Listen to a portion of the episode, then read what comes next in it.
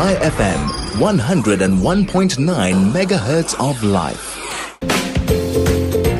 This is Chai FM News for Kids. Hi there, Hi Kids. I'm Lara, and here is your news. Today is Friday, the 30th of December, 2022. A woman and her children living in Hobart in Tasmania, Australia, couldn't believe their eyes when they saw a little Tasmanian devil hiding underneath their couch. Kirsten Lynch said she heard her four month old puppy give a very strange bark.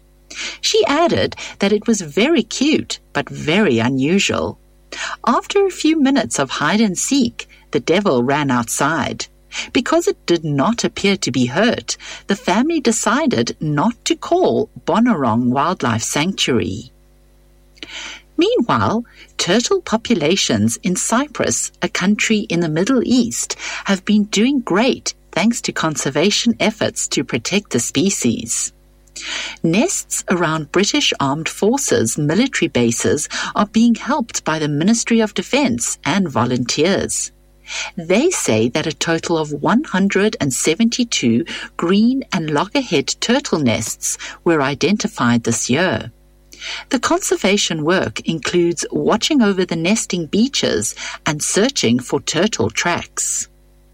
And finally, a poor kitty was found frozen to the ground during a winter storm in Michigan, United States. A lady named Kelly helped Elliot the cat and flew together to the Big Lake Community Animal Clinic in Muskegon for life-saving veterinary care. Life-saving treatment was started immediately by the vet and staff.